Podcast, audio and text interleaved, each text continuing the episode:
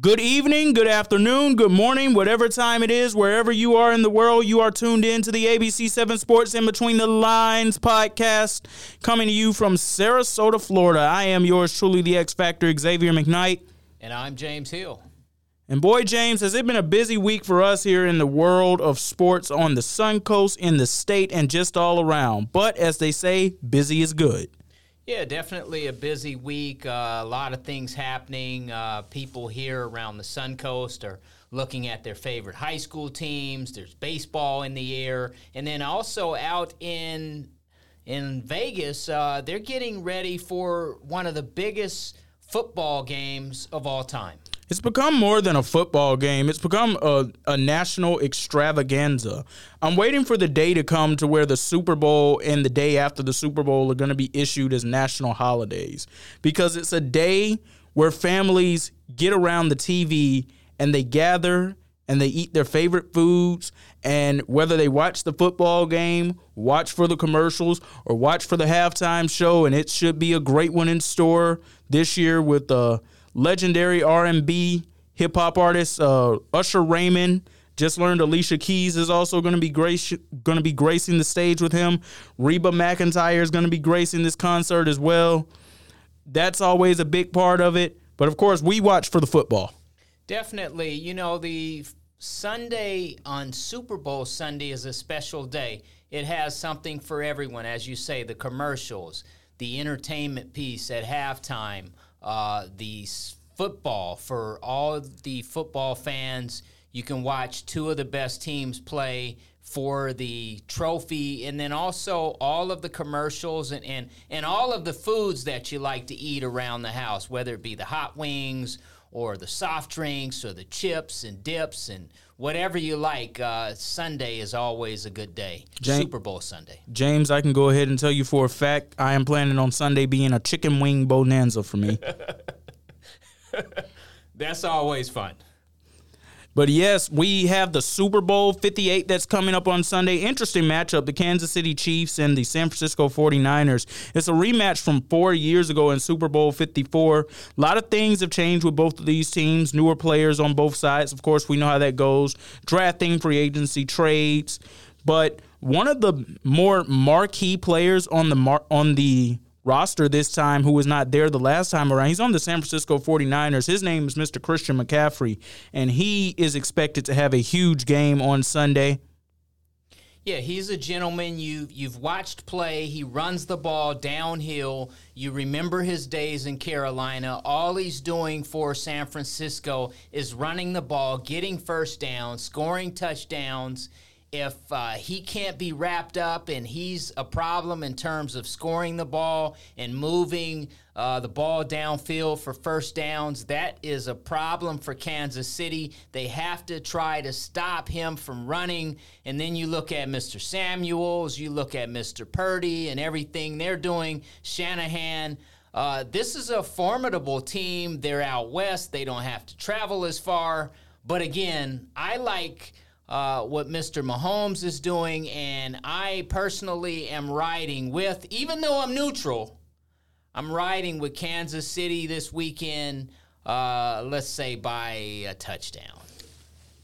I'm neutral, and then again, I'm not. You all have heard me say on this platform several times in the past few weeks, Patrick's been my favorite quarterback for five years. He's been my favorite quarterback to watch since week three, two thousand eighteen, against the Denver Broncos, Monday Night Football, fourth down to close out the game. I'm giving you the specifics on the moment he became my favorite quarterback. That should tell you for a fact he is my favorite quarterback. But, James, I have not been this sure about a Super Bowl since I was sure that Tampa was going to defeat Kansas City pretty soundly in Super Bowl fifty-five.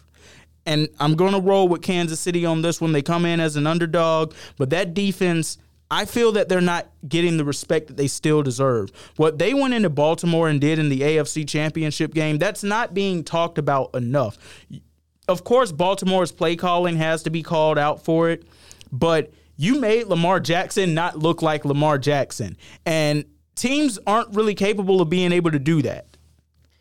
Definitely. Kansas City is special. You know, Spags and the guys, uh, they will come in with a game plan. They've been there before. Coach knows what that looks like. they're going to be formidable. But then you look at Shanahan, the pedigree, his dad, and everything that he's watched over the years. And San Francisco is coming in. They feel like they can win the game. Again, it's closer to California than this game is to Kansas City from the geography standpoint.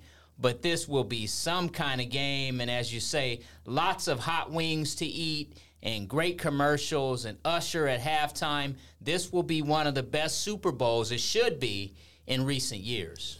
Well, let's all hope that James is right on his prediction, because my prediction is not even close to that. I'm going to predict that Kansas City is going to win this game by at least three touchdowns at minimum.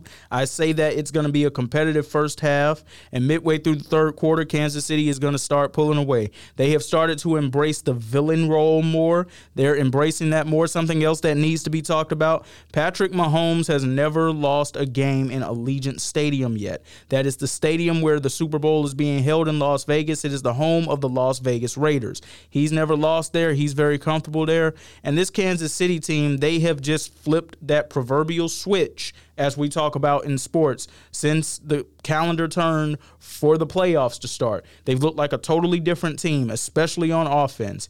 And I believe Andy Reid, James, the genius of a coach that he is, and him having two weeks to prepare. And this is taking nothing away from Mister Shanahan, but, I mean, let's just go ahead and get into it. I'm from Georgia. I watched Mister Shanahan lead the Falcons offense to a twenty-five point lead in the Super Bowl, only to find a way, in a combination with so many other things, to lose the game. I watched Mister Shanahan four years ago have a lead in a Super Bowl in the fourth quarter and find a way to lose the game. I still don't trust him in those big game spots yet. But getting back to Andy Reid, what I believe Andy Reid and that coaching staff have studied the most, what did Detroit do in the first half of the N F C Championship game that had San Francisco looking so discombobulated? What say you? Definitely. Uh, and when you, when you look at Detroit, they were very successful, but then they hit a brick wall, right? And uh, you got to do the things that got you there. And uh, Detroit, they didn't follow up, you know. So when you look at San Francisco, it's going to be interesting to see. It's very curious when you look at Brock Purdy. What is he going to do? How is he going to respond on the big stage? Is he going to come out and just play a normal football game and, and do the things that he's done to be successful?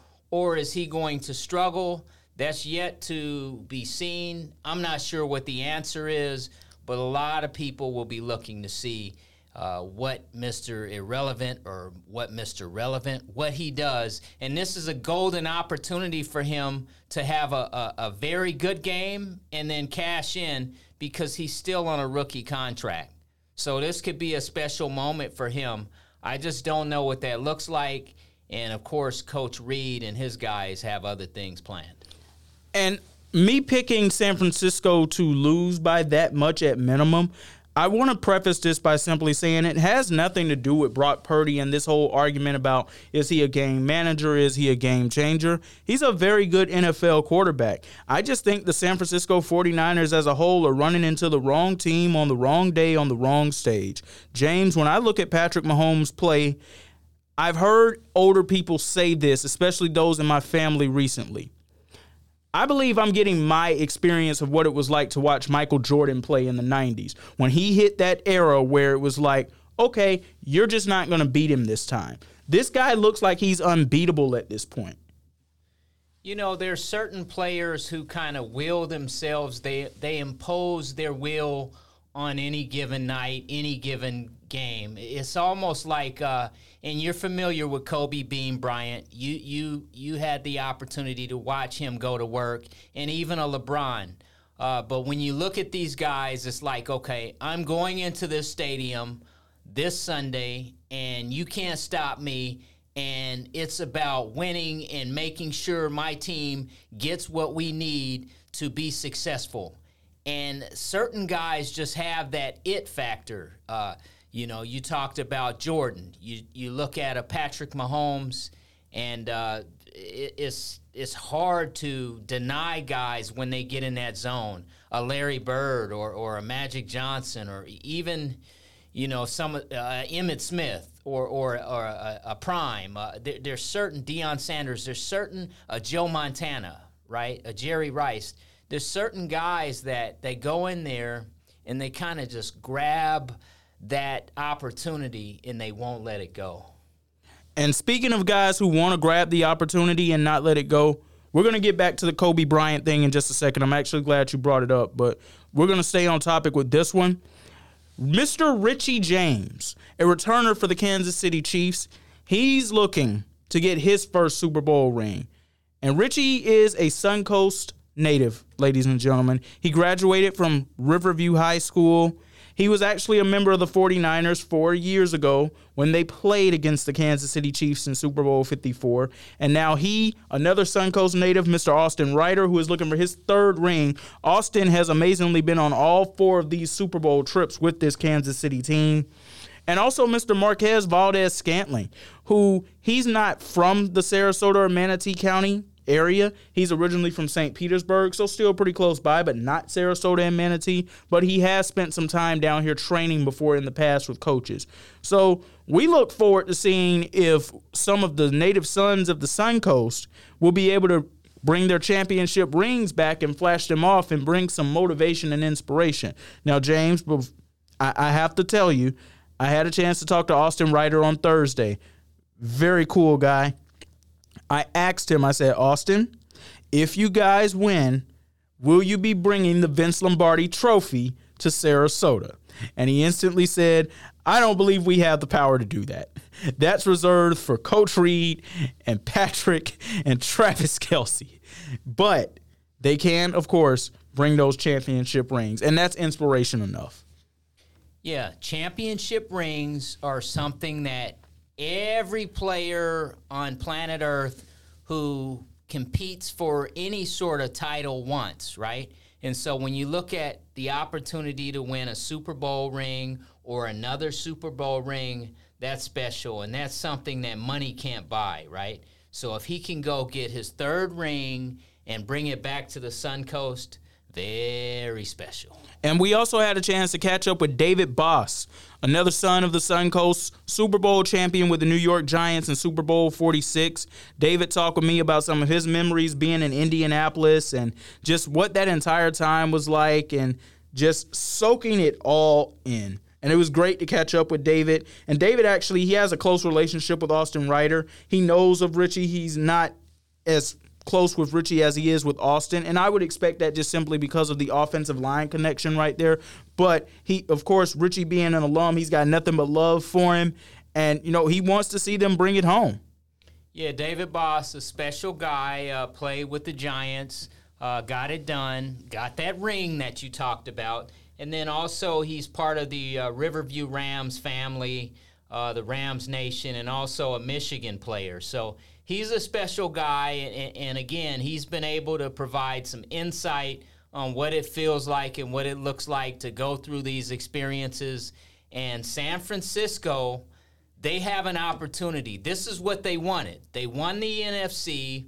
They played well at home. They beat a Detroit team. Now they have a chance to go into Vegas, but Patrick Mahomes is there, and a lot of people felt like uh, going back earlier in the season that he did not have the, the talent around him to make plays and, and catch the ball and, and, and get those completions and, and get those first downs. But everything is clicking now. Their defense is helping them win games, and Patrick Mahomes is that guy.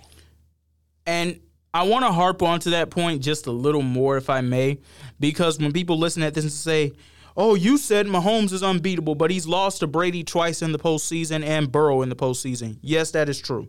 But the reason I believe he's at a point now to where he's unbeatable, what you have to remember is that when those losses happened, it was earlier in his career, and Patrick has admitted this himself. He was still and is still learning how to play the quarterback position in the N F L at the best level he can do it. And now I believe he's doing it. He's throwing the ball away when he needs to throw the ball away. He's scrambling out of trouble when he needs to scramble out of trouble. He's willing to just do some of the things that we did not see him do in the past. We used to see Patrick honestly just show off that arm talent and just fling the ball down the field, especially when Tyreek Hill was on that team. And it'd just be like, well, Tyreek's down there somewhere, but the problem is there would also be a, a defender down there as well. And sometimes the defenders would get lucky enough to come up with a nice present and take it back for the breadbasket, that being the football, whether it was an interception or whether it was a pick six. Patrick, he hasn't been turning the ball over nearly as much this year. I know that this is arguably his worst statistical year as an N F L pro. For some, that would still be a career season, so that just tells you where his standards are. But a lot of this is due to those receivers that were dropping passes during the regular season. James, they're not dropping the passes anymore. I have seen a totally different receiving corps since the playoffs started. Definitely, uh, they're making plays. They're catching the ball. They're making those completions, and they're scoring. And and again, when you have a talent like uh, Patrick Mahomes, uh, he can throw that ball sidearmed. He can throw uh, on the boot, on the run. Uh, he can go over the top. He has a lot of things in his tool case that he can do to uh, make this team uh, better and, and help this team get down the field and score. Yes, he ran for his life against Uh, the Tampa Bay Buccaneers, a team that we cover. Sure, he did. But, you know, these days he has a defense and he has an offensive line that is their offense, if you will, to help him. Uh, it's going to be an interesting Sunday. And and this guy is, is, is special. He's a generational talent. You, you've never seen anything like it. And uh, I wouldn't bet against him this week. I'm not a betting man, and I'm neutral. But I just feel like Kansas City is the team to beat this weekend. And I could be wrong. Uh, San Francisco, you know, they're hungry and they'll be there and, and, and they're ready to play. But, but again, I just feel like, you know, Kansas City. Well, let's get back to Mister David Boss for a second, because he is actually not picking the Chiefs to win this game. Yes, he's rooting for Richie and Austin and Marquez to get their rings, but it should be noted that David Boss's N F L career started out with the San Francisco forty-niners. And when I spoke with him, what he said was, if the defense can make Patrick uncomfortable, meaning the forty-niners, and they can get him to scrambling and they can frustrate him, he's picking San Francisco to win this game twenty-four to twenty-one. And it's not a bad prediction to go with. I just think it's going to be Kansas City's defense that's going to make Brock Purdy uncomfortable first. And that's why I think that's going to give the Chiefs an advantage to do what it is that I believe they're going to do in this game. It's not far-fetched to believe that San Francisco's defense can make Patrick uncomfortable, but I believe Kansas City's defense will equally make Brock Purdy uncomfortable, if not more. Definitely, uh, it, you know, from a strategy standpoint, if they can keep Mahomes, keep him running, uh, don't give him a lot of time, uh, apply a lot of pressure, load the box, and really just try to uh, play some good defense. But they have to score in order to play the way they want to play. They have to score to, to shorten the game and to keep it a certain way. You know, they can get it ugly and they can maybe do some things to, to help uh, shift the game in, in their direction. But, again, you have to contain uh, Patrick Mahomes. Good luck with that. It's possible. Uh, we watched Tampa Bay do it, and I just don't know if, if you know, if it'll happen this weekend. But certainly, I mean, if you can keep the defense on, if you can keep, if you can tire out that particular defense and keep that team on the field, anything's possible. But you have to score, you know, but you do have the personnel, the running game of a McCaffrey. You do have what, what it takes to win, uh, Samuels, but you have to get out there and make it happen. Well, you have our predictions. You have the prediction from David Boss. He's going with the Niners. We're going with the Chiefs. Before we get into district championships, though, James did bring up a special person, a special name just a minute ago, Mister Kobe Bryant. Uh, we want to send congratulations and uh, honestly all love and positivity that we can to the Lakers, Laker Nation, the N B A, Kobe Bryant's family. On Thursday night, February ninth, there was the unveiling of what is going to be one of three statues of Kobe Bryant in front of the Crypto dot com arena. His wife, Vanessa, his widow, revealing that information during that ceremony on Thursday, and nobody's more deserving of it, especially in that Lakers purple and gold. The first statue that was unveiled showed Kobe Bryant wearing number eight and pointing up. This was after he scored the eighty-one points against the Toronto Raptors in two thousand six. The next statue that's going to be unveiled, or one of those two next statues that will be unveiled, is a statue of him and his daughter, Gianna, who also unfortunately passed away with him and those seven other beautiful souls in that helicopter crash back on January twenty-sixth of two thousand twenty. And a third statue will be of Kobe Bryant wearing number twenty-four. Not exactly sure what the montage of it is going to be, just what the stance of it is going to be, but there are going to be three statues there. And just want to send all that love and congratulations to all those folks there, because although it's a happy occasion, it's also a sad one as well, because just simply it's still very hard to believe that he's not here. And Shaquille O'Neal said it best when he said, if we had one wish for this night, it would be that he was here to be there for that moment. Yeah, shout out to Kobe, Kobe Bean Bryant. Uh, what a great person, a winner, a champion. Shout out to everyone, and, and may they rest in peace, who were uh, a part of that uh, uh, tragedy on that particular day in Calabasas. Yeah, uh, phenomenal uh, artifacts going up, looking at some of the pictures now. And, you know, it's it's still unbelievable that he's not with us. Um, it hurts to look at this. Had the opportunity to talk to him a few times after games and watch him play, and and we've all watched, you know, great talent like this, uh, and, and we watched his career, and what a player, uh, a young guy who really was thriving and really getting after it, and he wanted to be the best. He had that thirst and that hunger to compete. And you saw him play with Shaquille O'Neal. You saw him carry the Lakers after Shaq was on to Miami and will this team to victories, to championships, go through Boston, lose one to Boston, beat Boston once, and just, just a great, great basketball talent. And there will never, ever be another Kobe Bean Bryant.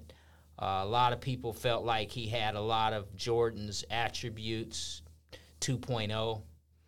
Uh, just a special talent, and again, it, it's it's it's hard to believe that he's been gone for, for a while. I, I, I will say I am very grateful for the Mamba mentality and very grateful for the type of competitor that Kobe was. And a story I did earlier this week about the Riverview Rams, I actually began my intro talking about how Kobe was in a post-game press conference after game two of the two thousand nine N B A Finals, and he wasn't smiling. He didn't look happy, and the reporter asked him, he's like, Kobe, why don't you look happy? You guys are up two to zero in the N B A Finals. And Kobe looked at him and he said, job's not finished. Job finished? I don't think so.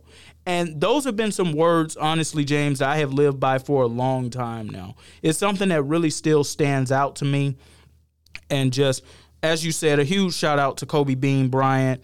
Um, may he continue to rest in peace, and may his memory continue to live on. But that segues us into the game that Kobe played the best, that brought so many fans to basketball.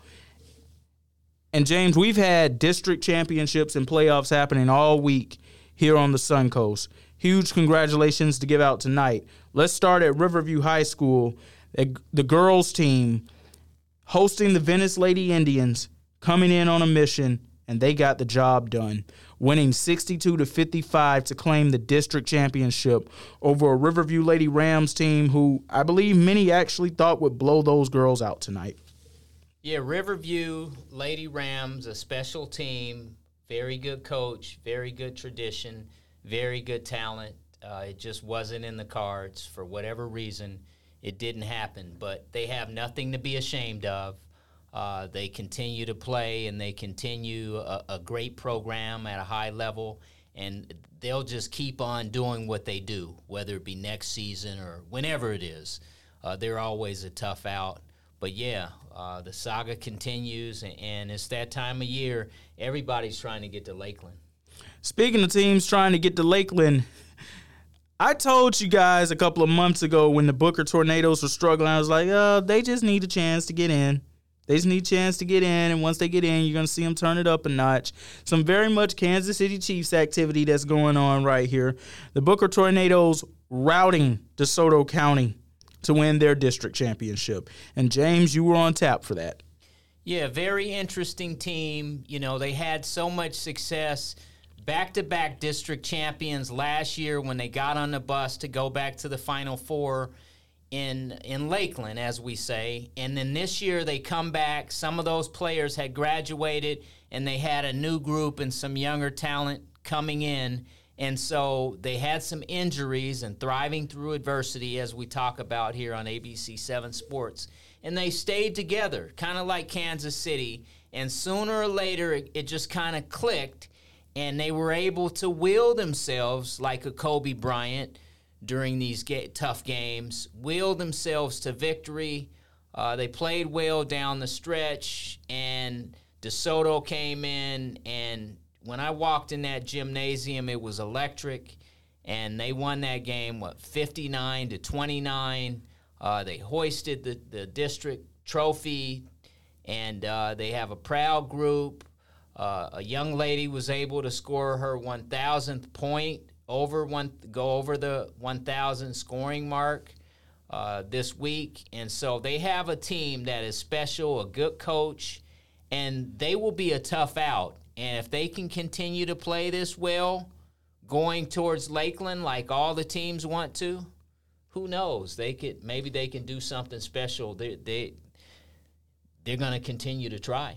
We also want to send congratulations to the Cardinal Mooney girls team and as well as Parrish Community High School. They won their district championships tonight as well. Cardinal Mooney absolutely running Bradenton Christian out of the building. The final score was seventy-three to thirty in that one.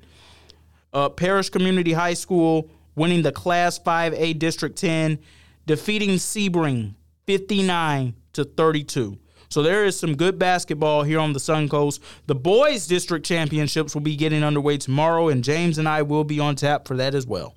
Definitely. Uh, you talk about Sebring. Uh, Braden River will play Sebring tomorrow. Uh, that game will be a seven o'clock tip-off. Uh, we'll go cover that, definitely. Then also um, Booker will have a game at home, and that's going to be interesting. Uh, you think about Sarasota, the Sailors, Coach Ivy, very good team, and they're playing Northport, and they have a good good team. Tomorrow will be a good night for basketball here on the Sun Coast. I'm expecting that Sarasota game to be jam-packed tomorrow. Definitely think so. Uh, they shoot the ball well. They run the floor. They have a good coach. They're hard to beat, especially in their building over at Sarasota High School.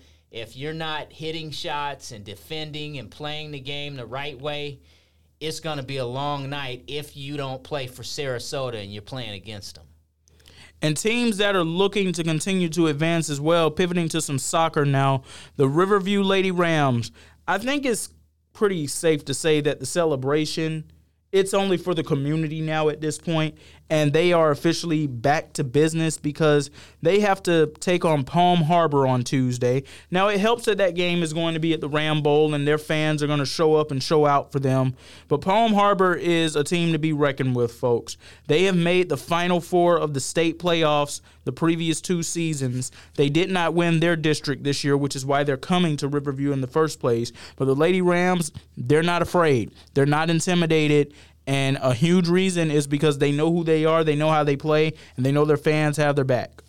Riverview is a good program, right? And uh, you think about Palm Harbor, they're also good. They're on the road, uh, thirteen, three, and one. They'll come into Riverview and, and try to get them. Riverview has a lot of talent. Uh, we, we had them on our Friday night game night. And, uh, you know, some of their leaders, their captains, just talked about how, how they will play hard at home. And it, it's going to be a good game. And Ram Nation, I know you guys have been calling me. You'll see me on Tuesday night, barring anything unforeseen.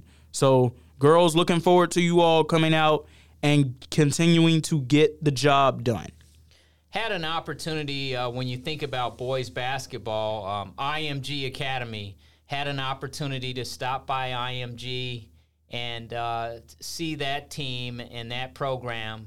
What a phenomenal place for a young person to further their education and, and go over and work on their whatever game they play, whether it be tennis or baseball, basketball. It really doesn't matter what sport it is. You know, at I M G is going to be the, the best that the earth can offer.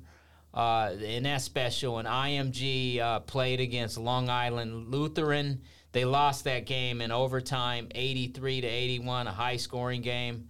But I M G is a special place, and it's right here on the Sun Coast in Bradenton. James, you were out there for our five and six p.m. newscast, even though we were not able to be on at six p.m., obviously, for a lot of the breaking news reasons that we had that happened earlier in the day. But tell me, what was that crowd like just in terms of the fan attendance for the game?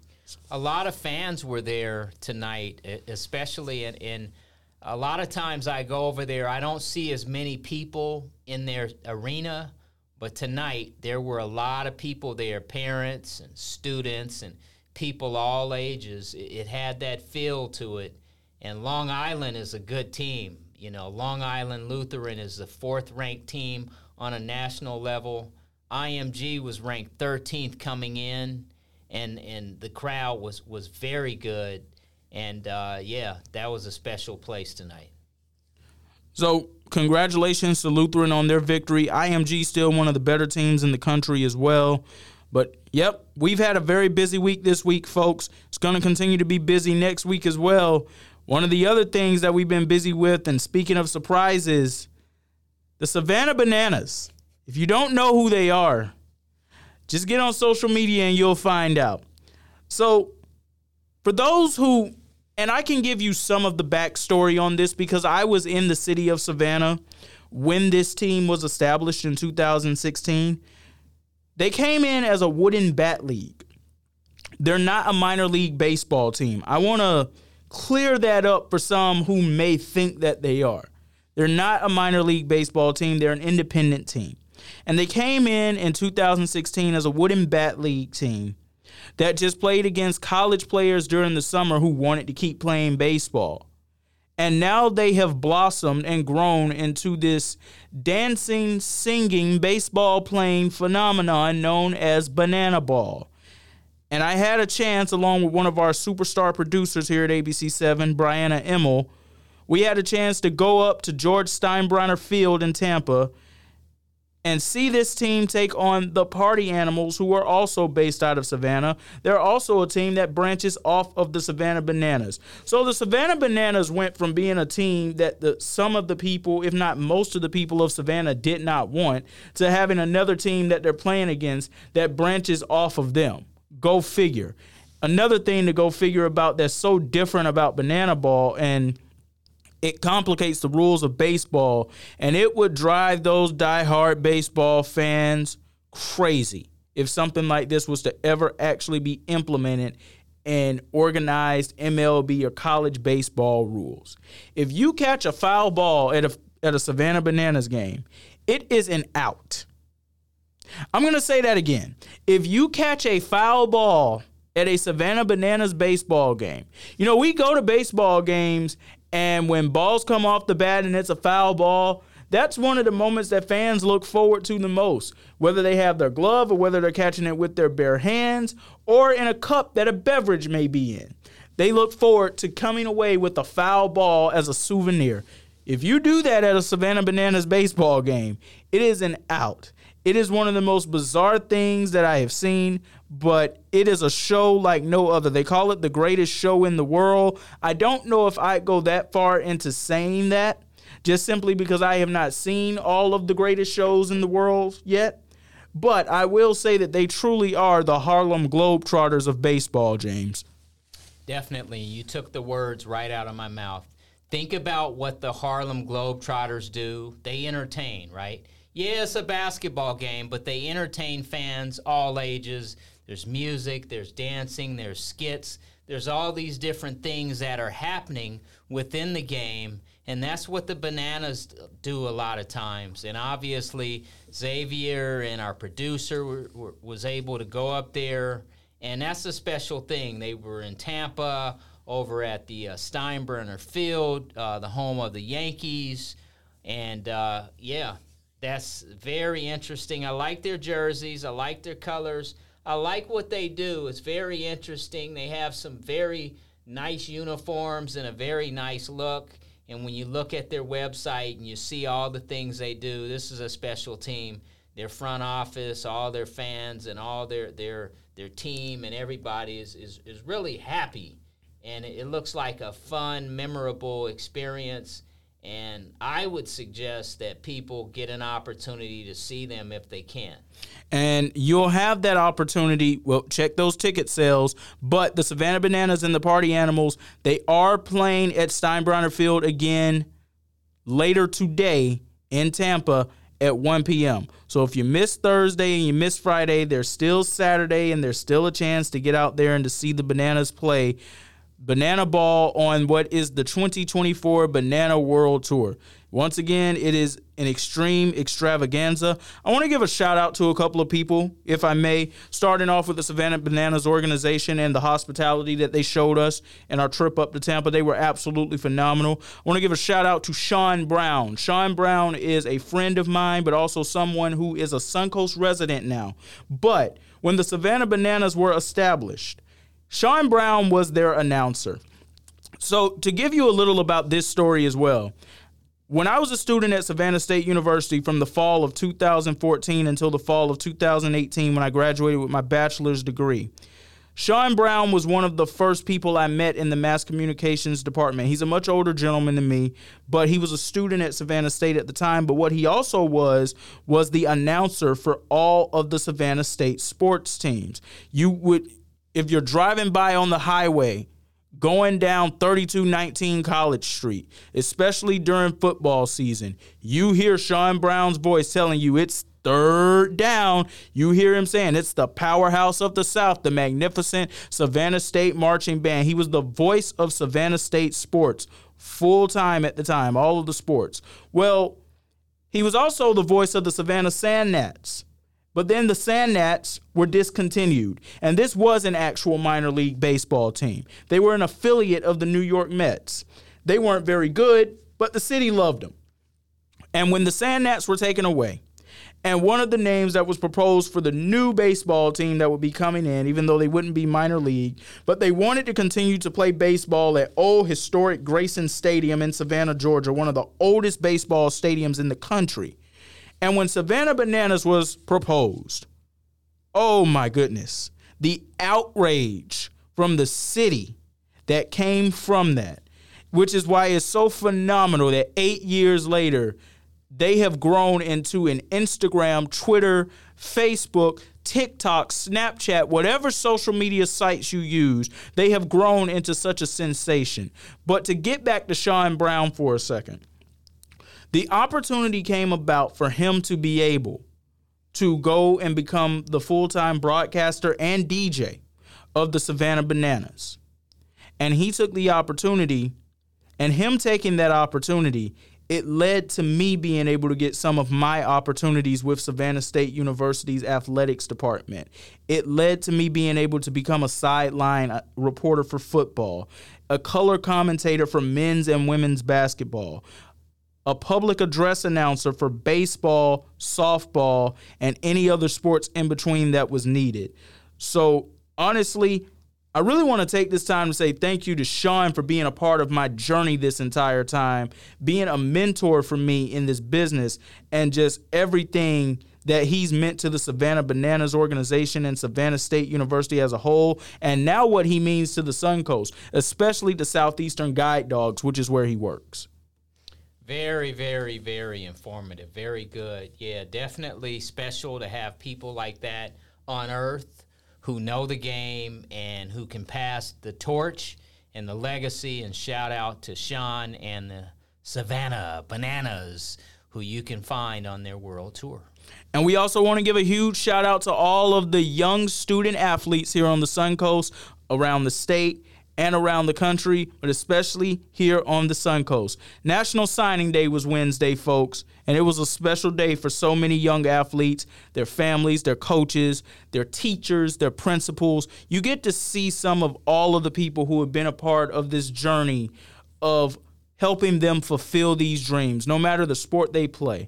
Of course, we know that this day is a lot about football, but you get to see baseball and rowing and soccer and basketball and equestrian riding. You get to see all these different sports on display.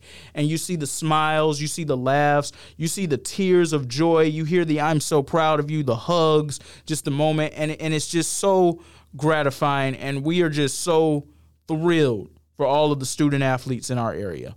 Definitely. I had an opportunity to stop by Venice High School, and they had nine student athletes, and they had four of those nine were football players, right? They had uh, one gentleman who was one of the fastest. Uh, he's a he's kickoff return, punt return. Uh, you can put him in the slot and throw it around to him anywhere, and he'll probably score. He's that fast, and, and he's just a speedster. But make a long story short, uh, Zycarl Lewis, uh, he had Colorado, Alabama, and uh, so many different schools that were after him. And a lot of times on signing day, it's very interesting. We use the term flip, where a player at the last minute, you think that player is going to one school, school A, so to speak. He ends up at school B. So I walk into Venice High School, and they have the backdrop set up in the high school. They have the table set up, and the student athletes are seated. Uh, he has on a sweat jacket, and at some point he unzips his jacket, and what do we see? We see he tells us, he, he tells me, he says he's taking his talents to Tulane University. And that's special. I mean, he, he said it was the best decision for he and his family at the time. I said, well, you do know that uh, you will eat pretty good jambalaya. And I said, you do know the Saints will keep an eye on you because they'll see you a lot. So uh, that's a great opportunity. Then also uh, the running back, uh, Alvin Johnson, he signed with Bethune-Cookman University. And then they also had uh, uh, Dylan, uh, the defensive back, who also plays both ways. He's going to U S F, uh, so we can cover him at Raymond James. And then they had a defensive player uh, who is also going to Mount Union, uh, one of the toughest uh, Division three teams in the country, who uh, you hear a lot about Mount Union on the national level. Um, and then they had some young ladies who are, are going to play softball and uh, going to good schools like Dartmouth University, and, and, and just a special day on the Sun Coast, uh, yeah, and, and all across the land. You brought up the Saints for Mister Lewis. I'm going to bring up another team that will definitely be keeping an eye on him, and that would be that team in Baton Rouge, the L S U Tigers. Mm. But he'll definitely be eating good jambalaya, good gumbo, good crawfish, and a bunch of other good things I'm not going to say right now to continue to make me hungry. Shout out to the people in New Orleans right now. Hope you all are being safe and vigilant during this week of Mardi Gras. Just wanted to uh, point that out. I had a chance to go to four of our high schools in the area. Southeast High School having four student athletes there. Paul Palmetto High School had five. All five were football players, and all five were team captains during the twenty twenty-three season. That is just absolutely phenomenal. A pair of those teammates, Mister Rockland Lodge and also the young man Jacoby Morrell, they will be going to Gannon University together. That is absolutely phenomenal. Parrish Community High School, they showed up and showed out. They had twenty student athletes sign on National Signing Day. And Manatee High School, it was a special day. thirteen signees at Manatee High School. And Mister Bowling, the athletic director, James, he almost got a little choked up there at the end of the ceremony. Just uh, reflecting on the fact that the day before signing day, he met with all of those athletes one-on-one, and they all individually told him, thank you for all that you have done for me. And it's very special. And one of the things that he pointed out, that the reason it was making him so emotional, is because it shows you that they were raised right. And you and I, we've had a chance to go and be out amongst so many of these young student athletes in these communities here in Manatee and Sarasota counties, and I can definitely second what he's saying. Definitely a, a lot of uh, great students. I'm going to use the term great because they are, are very good people and they're being raised right. They have the luxury of having a father and a mother in many cases. In some cases, they may not have, you know, that's their business. But what I will say is they're very good human beings. They're very good people. They're hardworking, and they're going out there, and they're getting an education. They're playing sports at a high level. Uh, Robinson, a young man who is a defensive tackle over at Manatee, uh, he, he decides to take his talents to U C F. Uh, he had places like Texas and so on and so forth. Uh, you look at uh, a young lady who is uh, playing um, softball and track over at Sarasota High. Uh, she decided she flipped, and she's going to Jackson State. Uh, she was going to go to, uh, she had committed to Tennessee State University. Um, so what you find is is players uh, end up going to what they feel like is the best fit for them at the time. Uh, but yes, a lot of great student athletes, and I want to use the term great, here on the Suncoast. These people are hardworking, and the students really, really, really work hard. A young lady over at Cardinal Mooney taking her talents down to the University of Miami. Um, some special students around here, and what they're doing at Parrish, all the young people there getting scholarships and going on. That's a beautiful thing. Yes, uh, a beautiful thing. Great athletes, but even better people. And at the end of the day, that's what's more important. It's about how you treat people and who you are as a person. But, of course, we're very proud of their athletic accomplishments as well. Just once again, a huge congratulations to everyone. Spring training baseball is coming up, and you can best believe that we'll be on tap for that. Talking with the Braves, the Pirates, the Orioles. We have more coming soon. Folks, we also learned this week that we have some more A B C seven swag, as you'd say, some paraphernalia, and when we go out to these baseball games, you can expect to see them as well.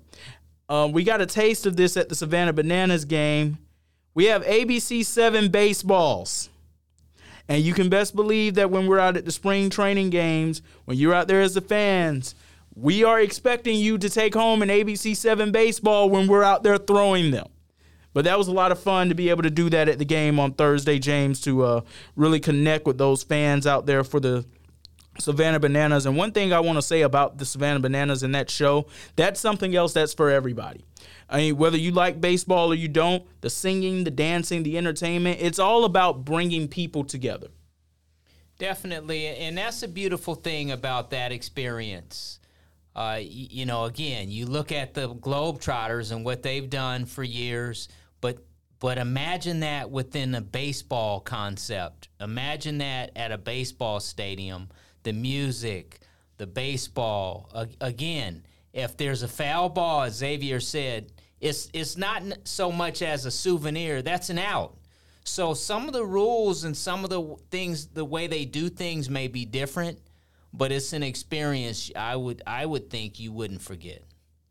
All right, folks, that's going to do it for this edition of the A B C seven Sports In Between the Lines podcast. We'll see you next week with another huge, star-studded week. Depending on what happens with the Super Bowl, we may be hearing from Mister Boss and Mister Ryder again. But until then, I am the X Factor, Xavier McKnight. And I'm James Hill. And thank you for listening to the A B C seven Sports In Between the Lines podcast. Be safe and be well.